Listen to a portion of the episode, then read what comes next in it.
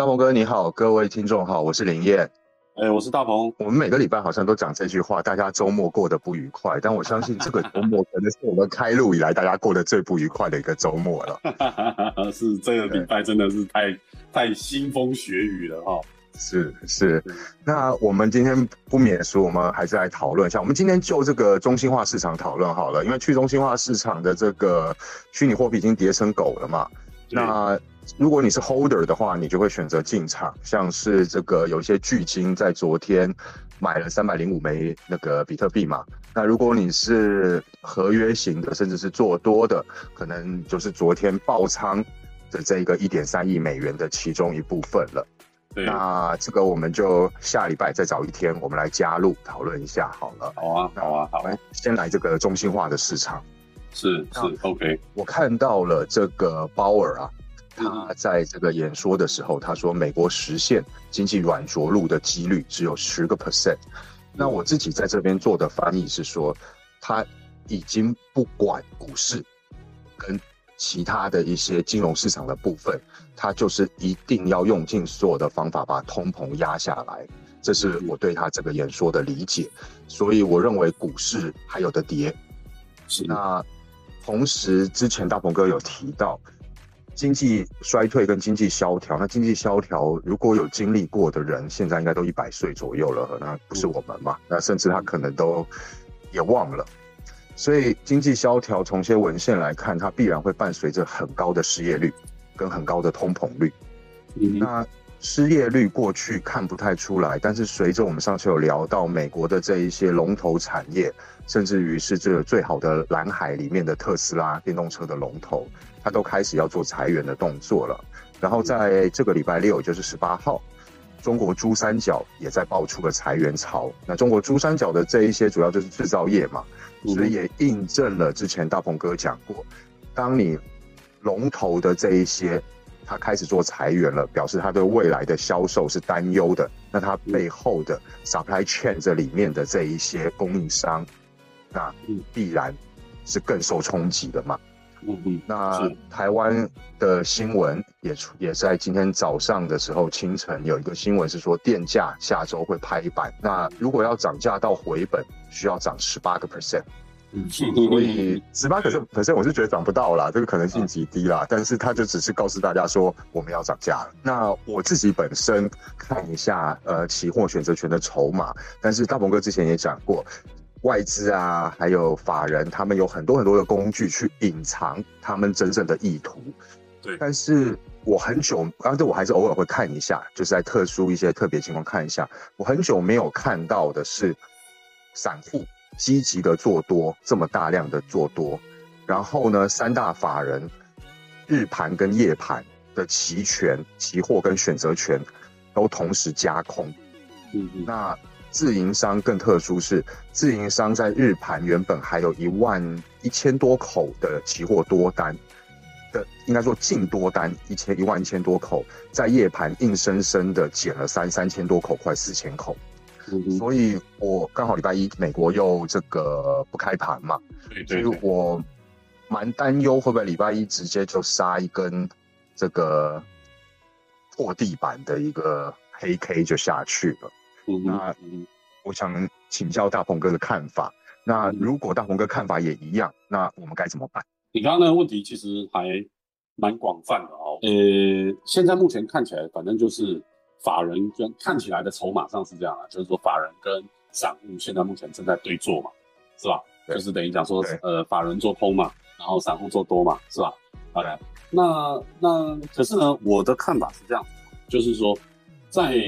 礼拜五的这一天的这个筹码上面哈，呃，因为大家听众朋友那个林彦你应该也很清楚，我一直我一直以来我其实比较少去关心那个法人的筹码，因为。有时候其实真的也看不太懂，他们做一些合成的一些一些期货，比如说什么一个 buy 一个 call，buy 一个 put，然后再空一个期货，对不对？他常常会去合成，合成它一个方向或部位，或者是意图。那所以说，其实你单看它的那个，就是它的它的它的这个交易啊，其实你不太容易去看得出来说，呃，它到底想要干什么。但是我一般来讲，我是比较看一个东西，就是如果说方向上面呃法人他是比较确定的一个方向的话，那就是呃他有没有抛现货，也就是说现股的这个部分他卖了多少。那呃至于他做空或者他做多，呃这个都只是第二步的一个审视的工作。就是说，比方说这样，就是说今天你林燕，你比如说你是法人，你今天呢你做一个 put，然后或者是说你在买一个期货啊的台子，那在这样的一个过程里面，其实事实上你在做的很大量的，其实事实上是在做一个避险的动作，就是等于讲说，无论它上或者下，它都可以在价格上面去锁定你所持仓的现股，是吧？比方说台积电啊，啊，你去锁定一个台积电的一个。一个一个呃，不管你是利润也好，或者是你的持仓成本，你去锁定它哦，那你可以去做一个做一个这种边呃，就是组合啊，去锁定它，去保证你的安全。那什么样的状况下，它就是现股的这个部分会会持续的这个卖出，或者是说呃抛售呢？那只那只有基本面产生变化嘛，绝对不会是技术面的基本面产生变化。那这样，这个呃法人的这部分啊，比如说你零 S 法人的话，你就会在基本面产生变化的一个过程里面，你就会在市场上抛售现股。好，同一个时间呢，你去做空。哦，那你去做空是保保证什么？保证你还没有卖完的那一些现股的保全工作，就是你保全你还没有卖，因为你不可能，比如说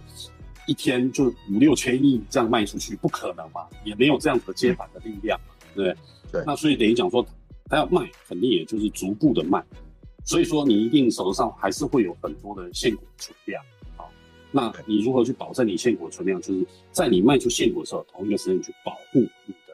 持有的还未卖完的现股。所以呃，看这件事情，我觉得首先是这样，大家听众朋友其实也都可以去呃研究一下啊，就说比如说，首先是这样，你看看它呃，不管是外资啊，或者是投信啊。啊，或者是说这个自营商啊，哦，在这三者他们的这个现股卖出，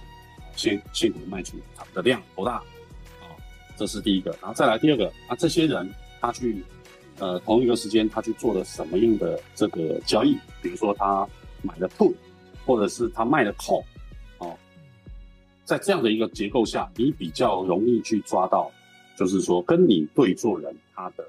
这个，嗯，他的意图。哦，你比较容易去抓到，因为现在我们都把自己，我们暂时都先把自己把它想成我们就是散户嘛。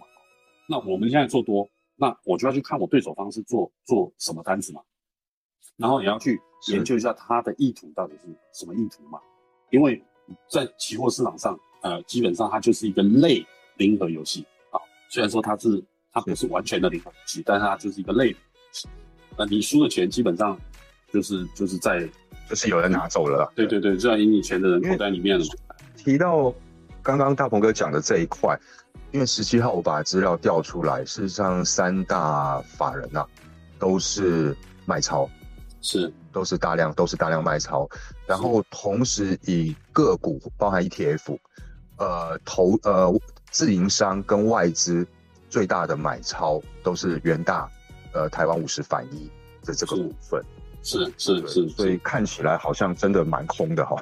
是，就是说刚刚我讲到第一步，我们先看法人他的现货是吧？再来第二步呢，我们看法人他的这个呃，不管是期货或者选择权的这个开仓的这个部位是怎么开法的啊？第三步呢，我觉得也是很重要，就是这三步要把它做完。第三步，我们现在要看散户他在礼拜五的那时候的是近期的大量，好对不对？他是做多做近期的大量。那你就要看做多现在目前对长多，那现在目前呢，就要去看散户的融资余额是多少，哦，也就是说这个散户呢，是不是已经已经输到麻掉了哦，已经输到底底底之线断掉了，也就是说他呃所有的买进的钱全部都拿去都是用融资去做的，他已经他已经没有顾及到真正的这个呃这个现金价值了。它就是全部都是对对对对，完完全是以赌价差的这种概念在去做，所以这个是第三步，就是要去看融资余额。这这三步呢，如果同时成立了，那我觉得这个盘半一是绝对不会好。周五它的融资余额其实还是处于一个相对高高位的一个状态，那处于一个相对高位的状态，两千三百一十七亿。哦好好，那处于相对高位的一个状态的话，就是会有一个状况，就是呃，会变成是说散户现在基本上就是呃，我觉得理智线有点断掉了，就是他觉得不可能啊，这个盘一定会拉上去啊，就是就是所有的筹码都是用融资下去做买进。那假设是这种概念的话，就 确实有点危险啊，确实有点危险。因为融资余额我们是看什么？我们是看散户的现股，哦，才会现股才会有融资余额。对。然后你刚刚讲说这个散户现在目前的小台的这部分创近期的新高嘛，它的持仓量对不对？对。哦，它的流仓、流仓、流仓的部分它是创新近期新高，所以等于讲说，呃，这两个其实都不是一个好消息，都不是一个好消息。我自己上次看到这么明显的这个数字啊，是在去年的五月十一号跟十二号的时候，也就是台湾升三级单日跌幅一千四百点的那一两天，我才有看到一个这么明显的一个对坐的情况。是是是是，那只是说在这个过程面，我不妨还是要提醒大家一下，就是说这个我好像，呃。我应该是有在我们的群里面说过了吧？里面就是，呃，我有提醒大家，就是说，其实现在目前的现货价格跟，呃，台指的期货价格，也就七月份的这个期货价格，好像中间的这个落差是有稍微大一点，落差是有稍微大一点，大概有将近，我看一下，加权的话，现在目前是一五六四一，好，然后台指净月的话是一五一七九，好，那差不多是差了。四百多，不到五百点但是也差不多了，四百多点，哦，差不多差了四百多点。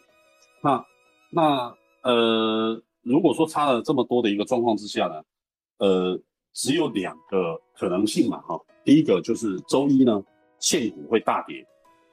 哦，会大跌。那在现股大跌的一个状况之下，有可能台指就不会跌得这么厉害，哦，不会跌得这么厉害，因为因为这个因为。就是变成说是没有要收敛，对，要收敛嘛，哈，就是没有，我觉得没有杀到散户的肉，他们是不会去进行卖出的，哈，就是所以如果说他是杀这个现货，也就是所谓的加权啊，杀杀现股，那就是现股的这部分往期货去靠近，啊，往期货这部分去靠近。那第二种可能就是呃台子期呢会涨，然后现货呢会跌，但是不会跌那么厉害，好，不会跌的这么厉害，用。这两种方法去进行靠近，好，去进行靠。那两个同时涨的可能性呢？我觉得微乎其微，几乎是不太可能。几乎那有没有可能是现货跌的非常凶，然后期货跌的蛮凶的？呃，这个也是有这个机会啦，但是机会点我觉得也不是很大，我觉得也不是很大，因为照现在目前这样来看的话，周一估计散户还是持续加仓啊。啊，我觉得还是持续加仓，因为这个这个历史上的经验告诉我，就是说，呃，散户基本上一定会输到，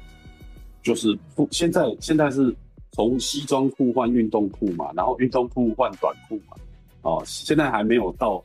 杀到说连内裤都没有嘛，所以说我觉得照正常的状况之下，这个它应该是还是会还是会持续加仓。那如果买盘力量就是针对期指的这一块，或者是呃，就是所所谓小台子的这部分，如果散户他这部分是持续加仓、持续买进，啊，持续跟这个机构去进行对做的话，其实这对机构呢去做一个呃保全，也就是说他会在呃选择权这边去布一些空单，哦，那他布一个空单，并不是希望说它大幅的下跌，他只是要回到我刚刚讲，他是要保证它的对，in case 它的它的现货的这部分。它是要保保障它现货的这一块，所以说，呃，除非除非就是说那一天真的是有什么很重大，就是周一有什么很重大的这种全球的利多，那两个才有可能会呃这个是啊，啊，对对对，当然我们不能否认有这个可能性，是吧？这市场的变化本来就是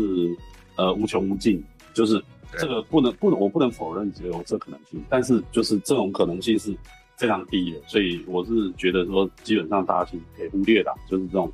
这有有有这种，现在没有出黑天鹅或者是这个灰犀牛，其实就已经要偷笑了哈，就是他 根本不要期待说他现在给你什么雪中送炭，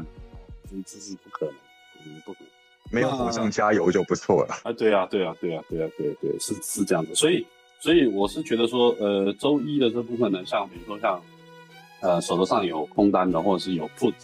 那可以放一下，这个倒是没什么关系哦，可以放一下。那呃，手头上如果说有现股的这一块呢，建议大家还是要，其实我也讲了很多次了嘛，好，你也就是从一路，对，从一万六千多。就是第一波跌下来的那一个反弹点，其实我就已经有跟大家一直不断的讲，就是这反弹记记得要减码，一一定要减码。哦，就是这个事情，其实在我们节目里面已经多次的讲了这个事情，要减码减码。我现在讲还是一样，就是一定要如果有这个机会，哦，弹上来让你看到红的，或者是说呢，它没有跌的这么厉害，哦，那一定要减码，哦，一定要减，在这个点位。是它不它不跌哦，都是你上辈子已经给你烧已经烧好香了啦。对，我我们负责任的讲讲一句话好了，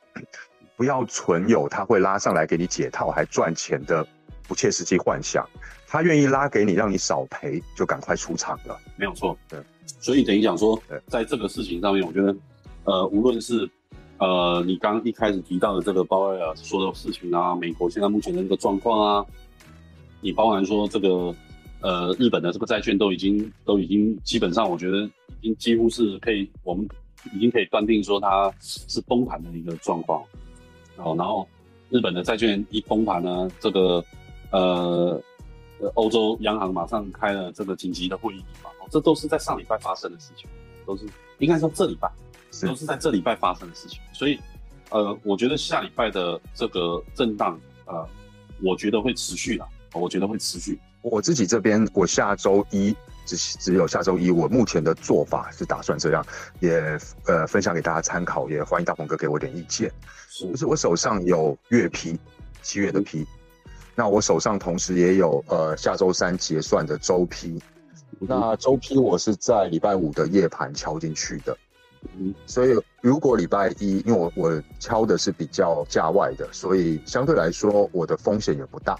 那如果下礼拜有一个礼拜一有一个开盘，甚至就急杀的部分的话，当我发现有止跌的讯号，我可能就会把周批获利先了结了。那月批我预计我就是先报，这是我目前的状况。因为如果它杀下去，因为我月批的价价格已经拉开了，就是我的这个获利已经出来了，那不至于被吞掉。所以我会去做续报，那这个是我的做法，可以给大家做一个参考，这样子。对对对对，所以呃，这回我们再回到最刚开始你有说到的这个呃，不管是通膨啊，或者是这个现在目前全球的这个失业的这个状况啊，我我反正我的看法是这样哈，就是说呃，美国政府其实事实上它一直以来哈，就是这上百年来，它其实在做的事情其实只有两件事啊。就第一件事情就是他这个这个我们在前两期的节目其实也讲过了，我就再跟再跟大家再聊一下，就是说这个美国政府他其实在做这个事情，他一个就是控通膨，第二个就是控失业，哦，就是他其实实际上在做这两件事而已，哦，其他的包含就是说股市啊，其实坦白说该怎么涨还是怎么涨，该怎么跌它还是怎么跌的，哦，这首先是他控制控制这一块股市的这个部分，其实没有没有没有什么。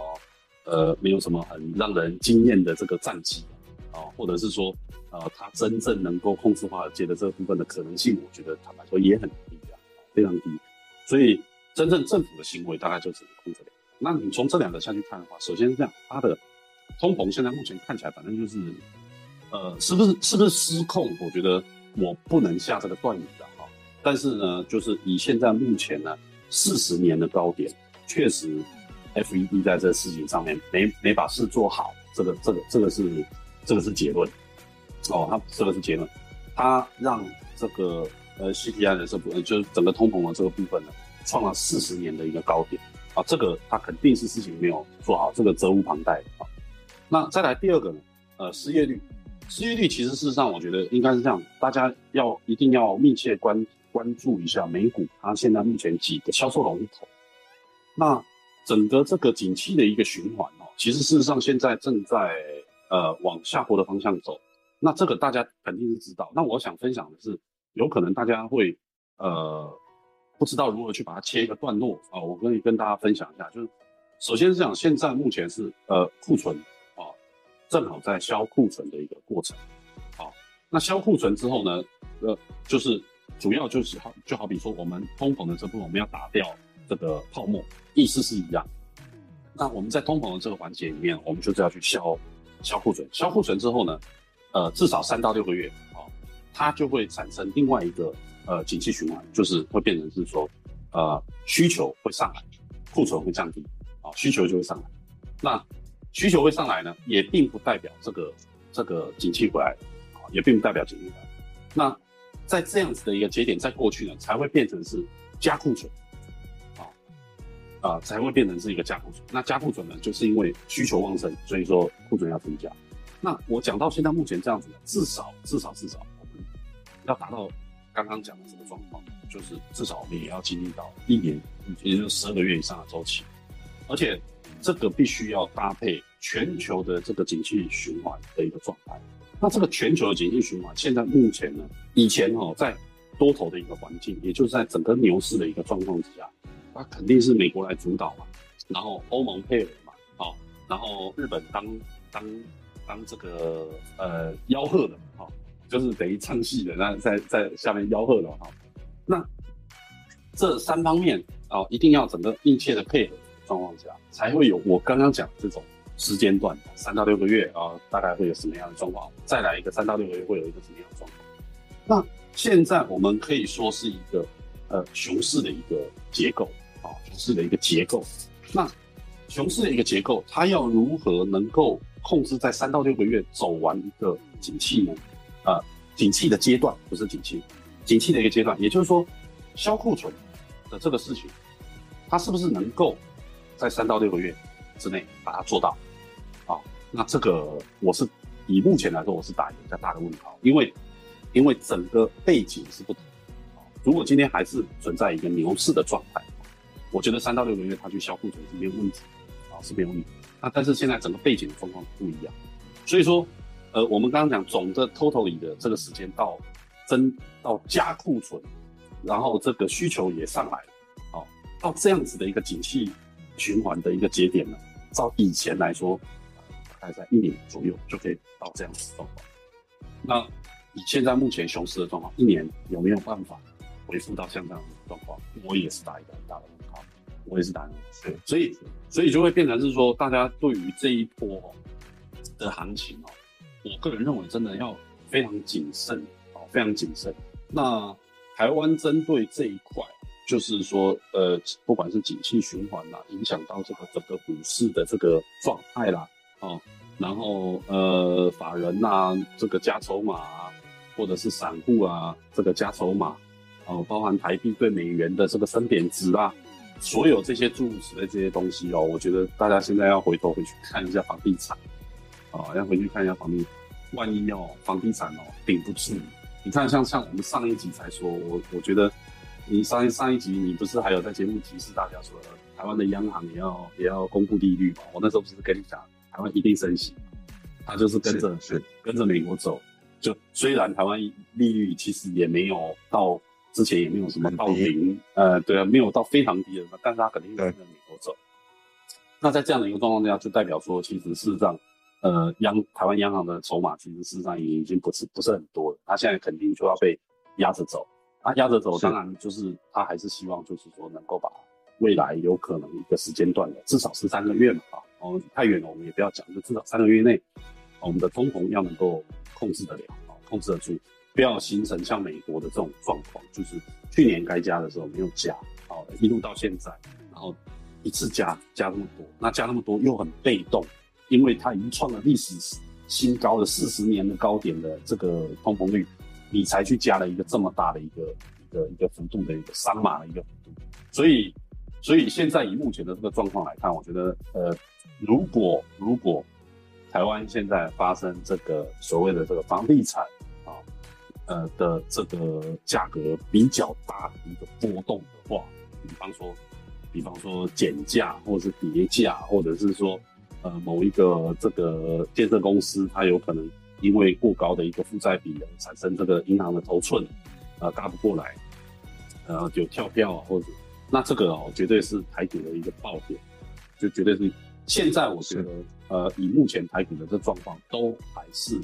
呃健康的下跌啊，健康的下跌，就是它的这个跌势其实事实上是应该的，但是呢，我觉得是健康的啊，就是